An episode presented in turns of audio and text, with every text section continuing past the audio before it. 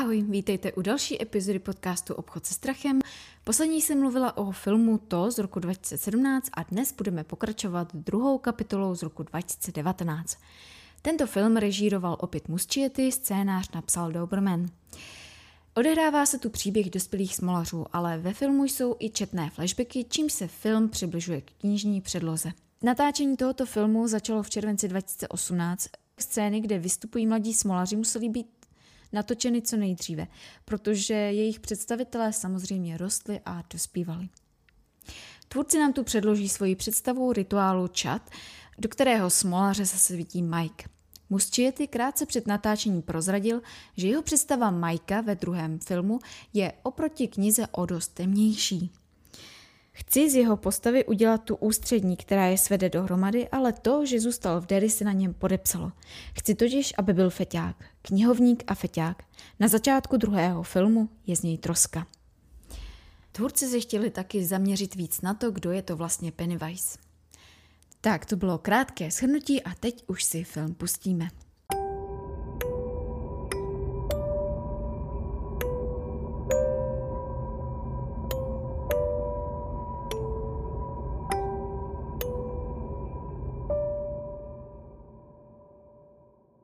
Film začíná záběrem na Beverly, která se vznáší. Pak je tam znova ta scéna, kterou první díl končil. To, jak smolaři sedí někde na louce a Beverly jim vypráví o tom, že když byla mimo, viděla je tam dole ve věku jejich rodičů. Richie se ptá, jestli je pořád stejně pěkný. Beverly říká, že je pořád fešák a pak se zeptá Stanley, a co já? Beverly se na něj tak podívá a řekne jen, že bude jen vyšší. A z toho můžeme usoudit, že skutečně Beverly ví, že Stan už bude po smrti. O 27 let později vidíme letecké záběry Derry, které vypadá, jako by se vůbec nezměnilo, kromě toho, že tam přibyly nové plakáty pohřešovaných dětí, tentokrát pěkně v barvě. Je karneval, pouť, kolotoče, funhouse, do kterého se vchází ústy klauna, střelnice, kde se stříká vodou opět do úst klauna, zřejmě narážka na jednoho klauna, který se živí městem Derry už miliony let. A první, kdo na střelnici naplní a praskne červený balónek, je Adrian Melon. Poráží partu dětí a vyhrává plišáka. Ale je to hodný kluk, takže ho věnuje poražené holčičce s slovy dík, že jsi mě nechala vyhrát. A za to si vyslouží od svého přítele bobří čepici Miluju Derry. Dají si pusu a pustí se do nich mladý fracek, který má tak nechutně olezlou hubu, že jim určitě závidí, protože jemu by snad nikdy nikdo pusu nedal. Celkem si troufá na to, že je o hlavu menší, ale to bude nejspíš proto, že je tam v doprovodu třech starších kluků. Ti je pak napadnou, Adrian má tak trochu diagnozu Richie Kecal, protože i když dostává na budku, tak je ještě drzej. Takže ho dobijou a pak ho schválně hodí z mostu do vody. Ovšem ne z mostu polipku, jako v knize. Adrian se plácá ve vodě, na břehu se objeví Pennywise, který mu svítí oči. Asi mu už pořádně vyhládlo. Don pak vidí, jak ho klaun drží, zakosuje se mu do podpaží a vytrhne pořádný kus masa. Výhled mu zastíní záplava červených balónků. Mike je naladěný na policejní vysílačku a tak se dozví o nálezu Andrienova těla a vydá se tam. Na keříku najde vypuštěný balónek s nápisem I love Derry, stejný jako před 27 lety viděl před svou smrtí Patrick Hockstetter. Taky najde na mostě krvavý nápis Pojďte domů, pojďte domů, pojďte domů. Byl je na natáčení filmu podle své knihy Půda. Režiséra filmu si zahrál Petr Bogdanovič, skutečný režisér, který si prý sám o roli řekl. Byla to možná jeho poslední role, protože nedlouho poté zemřel. Byl se s ním baví a režisér mu říká, že se mu nelíbí ten konec jeho románu. Jestli pak to není narážka na zkušenosti samotného Kinga. Třeba mě napadá osvícení, kde se Kubrickovi zřejmě nelíbil konec a tak si ho celkem dost předělal a Steven se přesto pořád nemůže přenést. Film samozřejmě natáčí studio Warner Bros., kdo taky jiný. Billovi volá Mike, nejdřív neví, kdo to je, ale pak si pomalu vzpomíná a na ruce se mu objevují jizvy. Eddie si to hasí po New Yorku, volá si přitom s manželkou, která ho kibicuje a on popadne krabičku léku, které má po ruce a zopne si. Vše při starém. Herec, co hraje dospělého Eddieho, je za mě dost podobný tomu mladému Eddiemu, hlavně výrazama a mimikou. Fakt bych věřila, že je to on. Eddie si splete a místo miluji tě Majro řekne miluji tě mami. To má z toho, že si vzal kopii své mámy. Ale musím říct, že Majra je teda o dost hezčí. Nicméně hrají ta samá herečka, což je fakt vtipný. Eddie kvůli Majkovu telefonátu nabourá. Zatímco Richie se po něm pozvrací, stejně jako v knize. Pořád nosí brýle a je z něj stand-up komik. Teď mi došlo, že vlastně ve filmu vůbec nemění hlasy, ani jako v dětství to nedělal. Při vystoupení je nervózní a zdá se mu, že ho lidi vypískávají. Ben zhubnul, je fešák a v peněžence stále nosí stranu s ručenky s podpisem Beverly. To by potvrzovalo tu mojí domněnku, že Ben je pořád zamilovaný do Beverly, přestože by si ji neměl pamatovat. Bydlí v krásném domě, který vypadá trochu jako nějaká prosklená chodba, že by koridor v knihovně. A doma má velkou sochu želvy, kterou si půjčili na Olomouckém náměstí. ne, sranda. Ale je trošku podobná teda. Stanley skládá pucle z ptáky, což je fajn, protože v prvním díle, pokud si pamatuju, nebyla zmínka, že by měl rád ptáčky, takže aspoň tady se to objevilo. Má pořád stejný účes a pořád nosí košily. Taky je celkem podobný svým mladšímu já. To se jim fakt povedlo tady to. Stanley je telefonátem evidentně otřesený. Leze do vany a vybavují se mu vzpomínky na Bila. Na to, jak skládali slib a přitom se podřezává. Tohle je fakt dojemná scéna. Beverly Mikeovi do telefonu říká, že si vůbec nevzpomíná, ale při zmínce o Billovi jí začíná svítat. Její manžel je na ní zpočátku milej, ale to se rychle změní. Hladí po vlasech stejným způsobem, jako to dělal její otec a taky se k ní chová skoro stejně. Chvíli se perou a Beverly ho pak přetáhne něčím skleněným po hlavě, což je taky podobný tomu, jak naložila s otcem v prvním díle.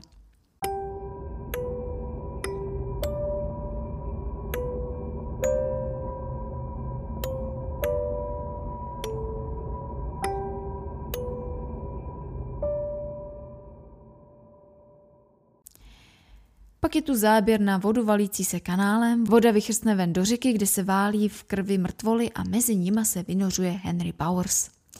Ještě v roce 1989, potom co ho Mike schodil do studny. Henry se potácí ke svému domu, odkud zrovna vynášejí mrtvolu jeho otce. Před domem čeká policie a zatýkají ho. Henry jim říká, aby ho nechali být, že ještě neskončil a musí zabít všechny, což mu teda určitě pomůže, že jo. Po nebi se vznáší červený balónek, který nás přenese do další scény, kde už je dospělý Henry v Juniper Hill. Když uvidí balónek, začne skákat jako opičák a bláznit a ostatní chovanci se k němu přidávají. V televizi na pozadí běží Tom a Jerry a je tam scéna, kdy kus flákoty sklouzává do kanálu. A to je teda hodně podobný tomu, jak do kanálu sklouzla Georgieho lodička. Tahle epizoda Toma a Jerryho se jmenuje The Truth Hurts. Henry pořád pozoruje balónek, je šťastný, že ho vidí, jenže když dojde do svého pokoje, už tam balónek není a on je z toho zdrcený. V pozadí nad Henryho postelí jsou vidět kresby, které vypadají jako měsíce. A na jedné dokonce to vypadá jako červený balónek před měsícem. Takže tady asi další odkaz na román, kdy k němu promlouvaly hlasy z měsíce. Henry odkryje deku a pod ní je ukrytý balónek, který praskne, když se ho snaží vytáhnout a odhalí tak Petrika v pokročilém stádiu rozkladu, který se za ním skrýval. Petrik se k Henrymu plazí a podává mu jeho oblíbený vystřelovací nůž. Smolaři postupně dorážejí do čínské restaurace. Mike už tam čeká, když přijde Bill, za ním Eddie, který dává servíce seznam alergenů. Venku Beverly potkává Bena a dlouho se objímají. Přitom je vidět, jak má Bev na ruce modřiny. Za nima se vynoří Richie. Když všichni sedí u stolu, diví se, kde je Stan. Pak se dozvídáme, že Eddie pracuje jako analytik rizik v pojišťovně. Tak tam bych se pojistit asi nenechala. Eddie snad vyhodnotí jako riziko skoro všechno, ne? Jak ho známe. Bill říká, že oblečení od Beverly má jeho žena polovinu šatníku. Pak na sebe oba civí, zatímco Ben zase pozoruje je s lehce zklamaným výrazem. Takže tady je zase taky všechno při starém. Ale neboj se, Bene, dočkáš se. Bill začíná znovu koktat. Eddie při zmínce on Pennywiseovi chytá astmatický záchvat. Mike smolařům říká, že on si pamatuje všechno. Vytahuje svůj deníček a v něm má kresby klauna a sakra, to všichni smolaři umí takhle krásně kreslit? Předpokládám, že Bev a Ben to taky musí umět vzhledem ke svým povoláním. Na stole už jsou štěstička, ve kterých tentokrát jsou papírky a na nich jednotlivá slova, ze kterých se smolaři snaží poskládat smysluplnou větu. To se jim podaří, až když plačící Beverly dodá svoji část. A věta zní, hádám, Stanley to nemohl dát. Štěstička ovšem nesklamala a z misky, ve které leží, se vyvalí krev následovaná festivalem nechutností. Karoluje jim něco jako brouk s uřvaným miminkovským obličejem. To je spíš noční můra ženský na mateřský, ne? Obří brouk a žloucí dítě. Nechybí ani Richieho plíživé oko. V akvárku za nima přitom plavou místo rybiček hlavy. Do salonku vejde servírka a sleduje Majka, jak mlátí židlí do stolu a nechápe, protože ona samozřejmě nic z toho nevidí. Hádám, že tady jedli naposledy. Na odchodu zastaví Richieho malý kluk se slovy zábava právě začíná. Richie je paranoidní a s chudákem malým začne třást, protože mu nedojde, že je to hláška z jeho vystoupení. Beverly před restaurací telefonuje k Jurisovým a od Pety se dozvídá, že její muž Stan je po smrti. Eddie a Richie dostanou strach a chtějí vycouvat. Ben a Bev se vrací na ubytování. Mike říká Billovi, že mu chce něco ukázat. Mezitím holčičku, které Adrian Melon věnoval na střednici plišáka, sežere Pennywise. Henry zabíjí zřízence v Juniper Hill a bere roha. V plotu už má díru a čeká na něj odvoz. Patrick v krkavcovo autě. Mike ukazuje Billovi jakýsi artefakt, který ukradl domorodým američanům. Vypráví mu, že indiáni mu dali jejich posvátný kořen Maturin. A Maturin, naše želvička. A taky mu poradili, jak to zastavit. Jeden z indiánů říká, že všechny živé bytosti jsou vázané zákonem tvaru, jenž obývají. Mike měl potom driáku vizi, jak to přišlo na zem a byl to může vidět taky, protože Mike mu šoupl trochu kořené do pití. Vidí monstrum, které mění tvar a v hlavě mu něco svítí, zřejmě mrtvá světla. Indiáni ta světla zavřou do artefaktu a to má být rituál čat. Takže místo obřadu kouřové díry tady máme halucinogenní maturin. To zní mnohem příjemněji než při dušení a navíc nebudou smrdět jako uzenáči.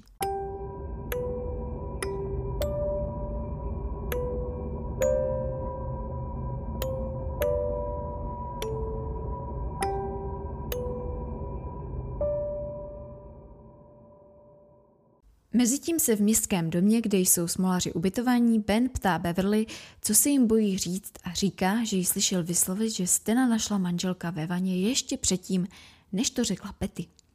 Beverly přizná, že viděla umřít je všechny. Mike říká, že to, co Bev vidí, se stane, pokud to nezastaví. Vypráví jim o rituálu čat a o tom, že všechny živé bytosti jsou vázané tvarem, který obývají. Tahle konverzace se odehrává u baru v městském domě a mezi láhvemi s alkoholem je další suška klauna. Mike vede smoláře na lada a prochází kolem novinového stánku, kde je vidět novinový titulek Na ledech se našly části těla. A konečně vidíme podzemní klubovnu, která je teda luxusně velká a Benny postavil sám šikulka. Teda díra už tam byla a on spevnil stěny, ale i tak. Dobrý. Bill v klubovně najde plechovku od kafe, kde je napsáno pro potřeby smolařů Sten. A uvnitř jsou koupací čepice proti pavoukům ve vlasech. Jinak ta klubovna je fakt super, takovou bych taky brala. A tady se zase vracíme do dětství. Malý tlustý Ben s koupací čepicí a tričkem s běžícími koňmi je fakt sexy. Malý Sten se ptá, jestli si myslí, že budou pořád kamarádi a Bev mu říká, že nemusí být tak smutný. Dospělí pak na Stanleyho vzpomínají a z toho jsem zase smutná já. Mike mluví o tom, že musí učinit oběti při rituálu. Mají se rozdělit a najít nějaké osobní artefakty z dětství. Beverly jde navštívit otce do jejich bývalého bytu a tady to probíhá v podstatě stejně jako v knize. Otevří stará paní a oznamují, že Almarš je po smrti a pozve ji dál. Beverly pozvání přijme a v bytě se jí vybavují vzpomínky. Z toho víme, že její matka zemřela, když byla Bev ještě dítě, na rozdíl od knihy. Otec dceru obviní, že jeho žena spáchala sebevraždu kvůli ní, protože se stydila být její matkou a že sice vypadá jako ona, ale nerovná se jí. To je teda dost drsný říct tohle vlastnímu dítěti. Ale pak je otec oba nastříká mačným parfémem a řekne Bev, že by jí nikdy neublížil. Ona ho obejme a říká promiň, promiň. Takže to, jak v prvním díle ustříhání vlasů říkala, je to tvoje vina, tak to asi teda myslela smrt matky. Dospělá Bev jde do svého bývalého pokoje, kde ve skrýši za podlohou lištou najde klíč, který pořád nosila na krku, cigára a samozřejmě pohled s pásničkou. Nad touhle schovkou visí obraz a vypadá to, že tam sedí u stolu klaun. Zase. Kapitola 2 je velice naklaunovaná. Beverly si prohlíží fotky na zdech v obýváku paní Keršové, který mě hned zaujaly. A na jedné z nich není nikdo jiný než sám Pennywise, přičemž paní Keršová říká, že jí otec se dal k cirkusu. Jinak ta baba vždycky v pozadí tak proběhne a já nevím, jestli je to děsivý nebo spíš vtipný.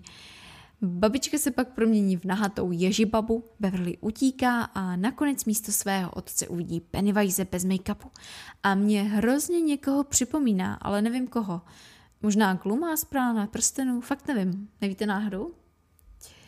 Richie zamíří do kina, které už je zavřené. Místo názvu právě promítaného filmu je na něm nápis Děkujeme za vzpomínky Derry. A podle plakátu na film Láska přes internet, který visí uvnitř, kino pravděpodobně přestalo fungovat v roce 1998, kdy tenhle film vyšel. Podle toho je zavřený asi 18 let.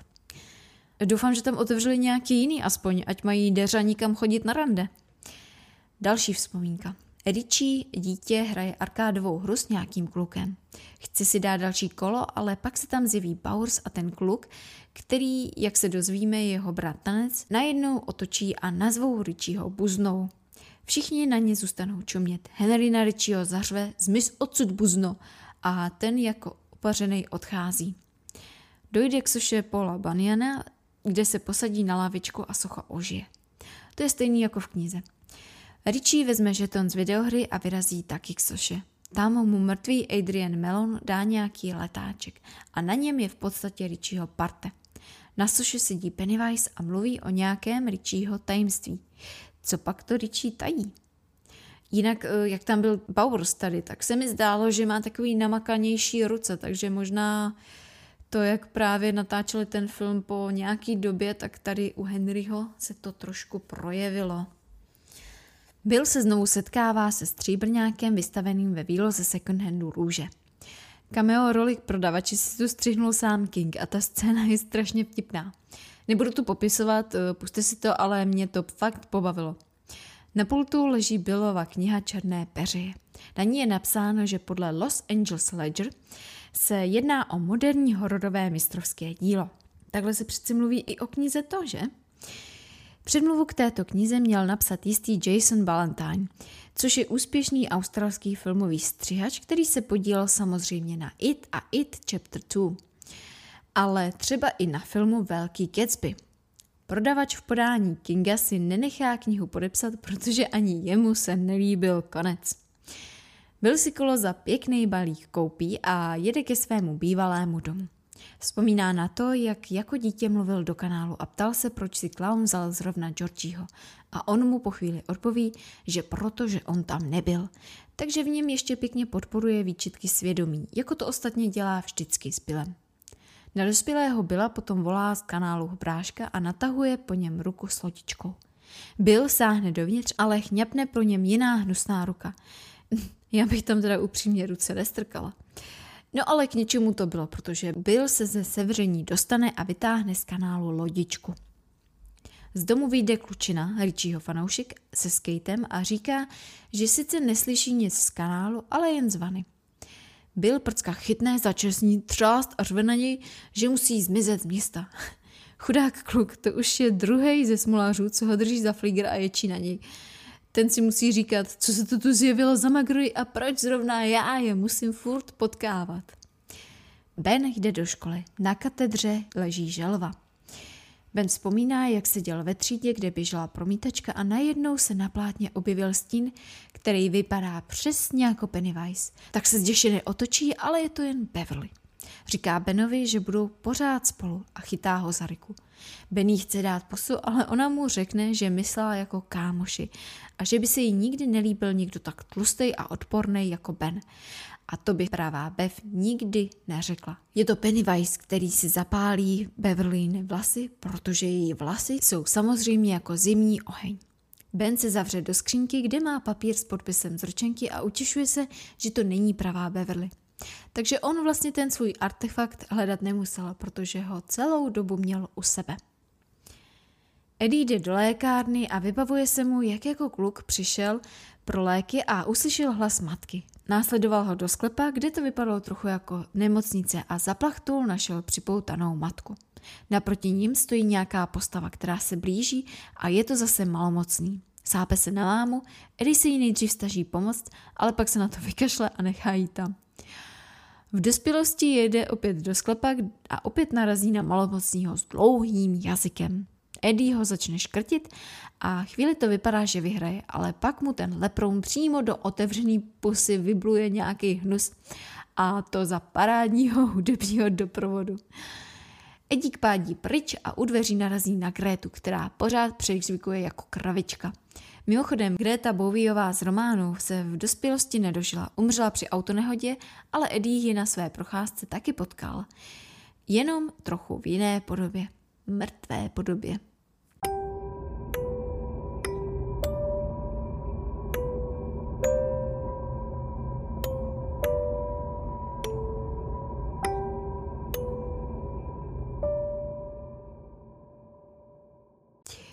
Všichni jsou zpátky v městském domě. Bill Beverly utěšuje a dejí si pusu jako tenkrát. Ze schodů sjede skate, z kterého se vznáší krev a je na něm nápis Ani pro něho tu nebudeš. A na to Bill vyráží na záchranou akci Prcka s prknem. Přijde Ben, který říká, že přemluvil Richieho, aby zůstal, ale Richie už drhá. Když nasedá do auta, je na parkovišti vidět krkavcovo auto. Eddie se myje v koupelně o toho hnusu, za ním se objeví Henry a podne ho do tváře. Jau. Ed se schová za sprchový závěs a přes něj Henry ho bodne. Pak mu řekne, schoď ten debilní účes, nosíš ho 30 let. to je dobrá hláška po tom, co někomu zapíchnete nůž do hrudi. Vyjde z koupelny, kde je Ben a Beverly, Ben se jde podívat dovnitř a z okna vidí Henryho, jak si venku vytahuje nůž z hrudníku a běží k autu. Bill na pouti sleduje kluka do fanhausu, který je pochopitelně zase plný klaunů. Hledá ho v zrcadlový síni, což asi není jednoduchý ani za normálních okolností. Konečně ho najde jenom, že kluk je za sklem a Bill už ho nezvládne před Pennywisem zachránit. Richie na útěku projíždí kolem synagogy, kde je napsáno Dnes uctíme Stanleyho Jurise. Richie vzpomíná na Stenův proslov o vzpomínkách, zapomínání a dospívání.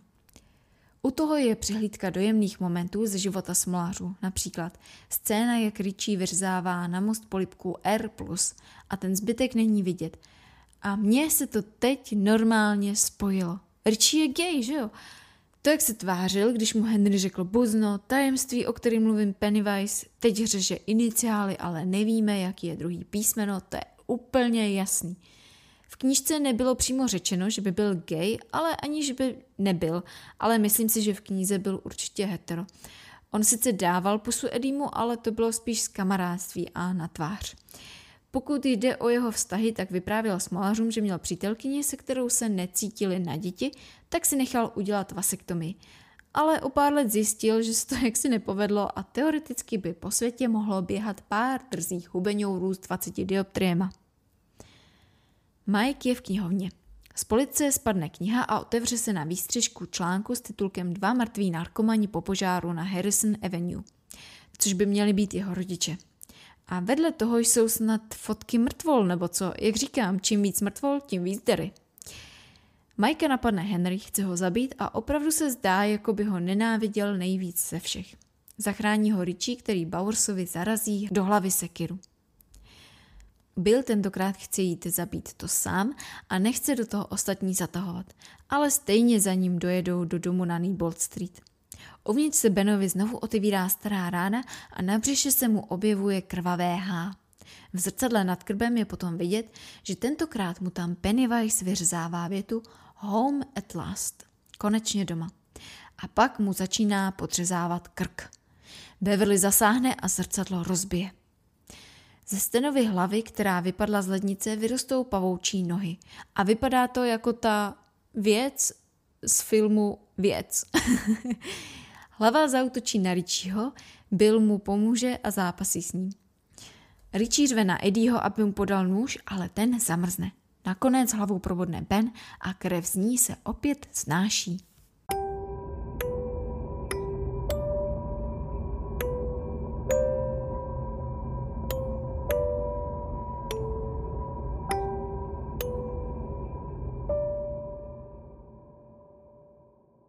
Znovu lezou do studny a tentokrát se dostanou až k malým dvířkům se stejným symbolem jako v knize. A tudy vejdou do jámy lvové. Eddie má strach, že to nezvládne a zamrzne jako před chvílí. Richie mu s vtipem sobě vlastním dodává odvahu a Bev mu podává tyčku od plotu se slovy, že zabíjí příšery, pokud tomu věří. Takže funguje vlastně jako placebo a s tím má Eddie samozřejmě bohaté zkušenosti. Já pořád přemýšlím nad tím, co má znamenat to vznášení a teď mi napadlo, že to se buď vznáší, protože je tvořené v podstatě světlem, a nebo to možná souvisí nějak s tím, že je to z vesmíru, takže vznášení jako že ve stavu bez tíže. Napadá vás něco? Mike říká, že se dá to zničit jenom v pravé formě, což je světlo, a že je třeba světlo udusit temnotou. Tady se mi líbí, že světlo je záporný, zatímco temnota je pozitivní, přestože většinou to bývá naopak, že? Zapálí v tom indiánským artefaktu oheň a smolaři tam hází svoje suvenýry. Byl loďku, Eddie inhalátor, Beverly pohled, Richie žeton skina, Mike zakrvácený kámen, kterým Beverly trefila Bowerse a tak ho zachránila. Za stena tam Eddie hodí koupací čepici. Mike vysvětluje, že rituál čat je soubojem vůlí a tohle je poslední krok. Oheň zhasne a nad nimi se otevírá tlama plná zubů, ve které jsou mrtvá světla. Všichni opakují mantru proměň světlo v temnotu.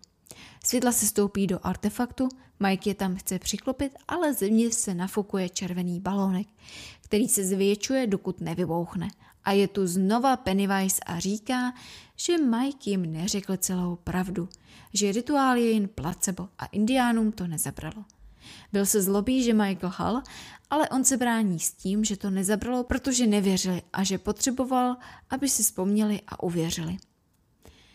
To se promění v pavouka s klavní hlavou a chce zapíchnout Majka. Smolaři utíkají. Bill skočí do vody a vyplave ve sklepě svého rodného domu, kde se ho to snaží zase dostat na výčitky svědomí a to, že byl špatný bratr a Georgie zemřel kvůli němu. Ale Bill se nedá oklamat. Richie a Eddie se ocitnou před dveřmi s nápisy. Richie otevře ty s nápisem velmi děsivé a za nimi je druhá půlka Betty, čili nohy.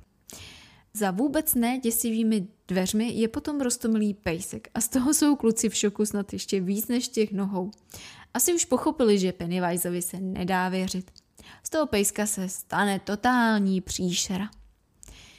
Bev a Ben jdou spolu a najednou každý letí jiným směrem. Beverly přistane na školních záchodcích a Ben v klubovně.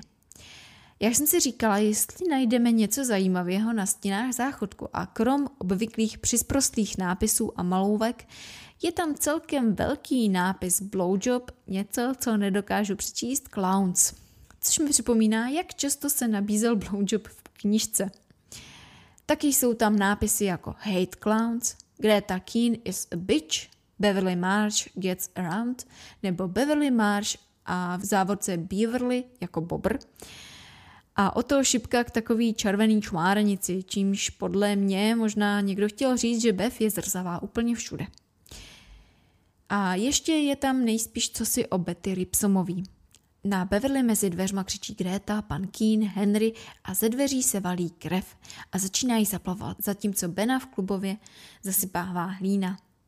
Pak na Bev vykoukne její otec a Benny začne volat k sobě a řekne jí, že ji miluje. Otec se ptá Bev, jestli je pořád jeho holčička. Ta zařve už dávno ne a kopnutím mu přirazí ruce do dveří. Ben volá slova básně, Bev vykopne dveře, ocitnou se naproti sobě a natahují k sobě ruce. Chytnou se a Beverly Bena vytáhne. To chytne Majka. Richie se mu snaží pomoct, ale uvidí mrtvá světla a je mimo. Znáší se. Když to vidí Eddie, hodí tomu tyčku z plotu přímo do chřtánu. To se zmítá, napíchne se na nějaký výčnělek a vypadá to, že je po něm. Jenže pak chudáka Eddieho probodne jedním ze svých pařátů. Chvíli s ním mává a pak ho odhodí. Smolaři se za ním rozběhnou. Eddie jim vypráví, že držel malomocního pod krkem a málem ho uškrtil, že byl tak malej a to jim vnukne nápad, že když vlezou do úzké chodby, to se bude muset nějak zmenšit, aby se tam za nimi dostalo. To je jako z pohádky o kocourovi potách. Takže to udělají, dostanou se tomu za záda. Jenže jim to nevyjde. To si jich všimne a vyrazí za nima. Nakonec přijdou na to, že to musí přimět věřit, že je malý. Pokřikují na něj, že je jen obyčejný klaun a když se zmenší, Mike mu vyndá srdce a spolu s ostatními ho rozmáčknou. Před smrtí jim to řekne, podívejte se, jak jste dospěli.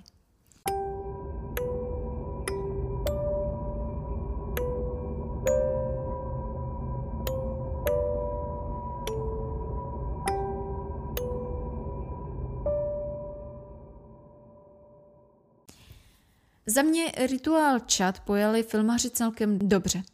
Schánění artefaktů nahrazuje procházky, na kterých si smolaři měli vzpomenout na minulost a zřejmě tak i na důvod, proč to vůbec podnikli. Ale tím, že hledají konkrétní věci, to není tolik abstraktní a taky se tím podařilo zadrnkat na nostalgickou notu.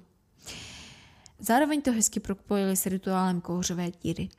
Dodrželi, že rituál je souboj vůlí a že nejdůležitější je, aby smolaři uvěřili, že jsou silnější a můžou to porazit. Ten výrok, že všechny živé bytosti jsou vázané tvárem, který obývají, aspoň podle mě, jak já to chápu, koresponduje s tím, že v knize je proto zdrojem moci víra. Ale když smolaři začnou věřit, že to je slabé, tak se to obrátí proti němu. Jestli to dává smysl. Eddie bohužel nepřežil. Dole se to začíná rozpadat a smoláři uniknou těsně předtím, než se prokletý dům zhroutí do sebe a pohřbí Eddieho tělo, které nestihli vytáhnout. Pak jdou do lomu a skáčou do vody, vzpomínají na Eddieho a Richie brečí. Když pak hledají jeho brýle, pod vodou se konečně Ben po 27 letech dočká a dostane odbev pořádného hubana. Smolaři tentokrát nezapomínají. Mike se konečně odstěhuje z Derry, Ben a Beverly se dali dohromady, Bill se možná naučil psát konce, Richie obnovuje vyřezané iniciály R plus E, takže Richie miluje Eddieho. A všichni dostali dopis od Stena, kde vysvětluje, že se zabil, protože se bál vrátit a kdyby nepřijel a nespojili by se, umřeli by všichni. Takže se vyřadil z rovnice a tak dále a jeho dojemným dopisem to krásně končí.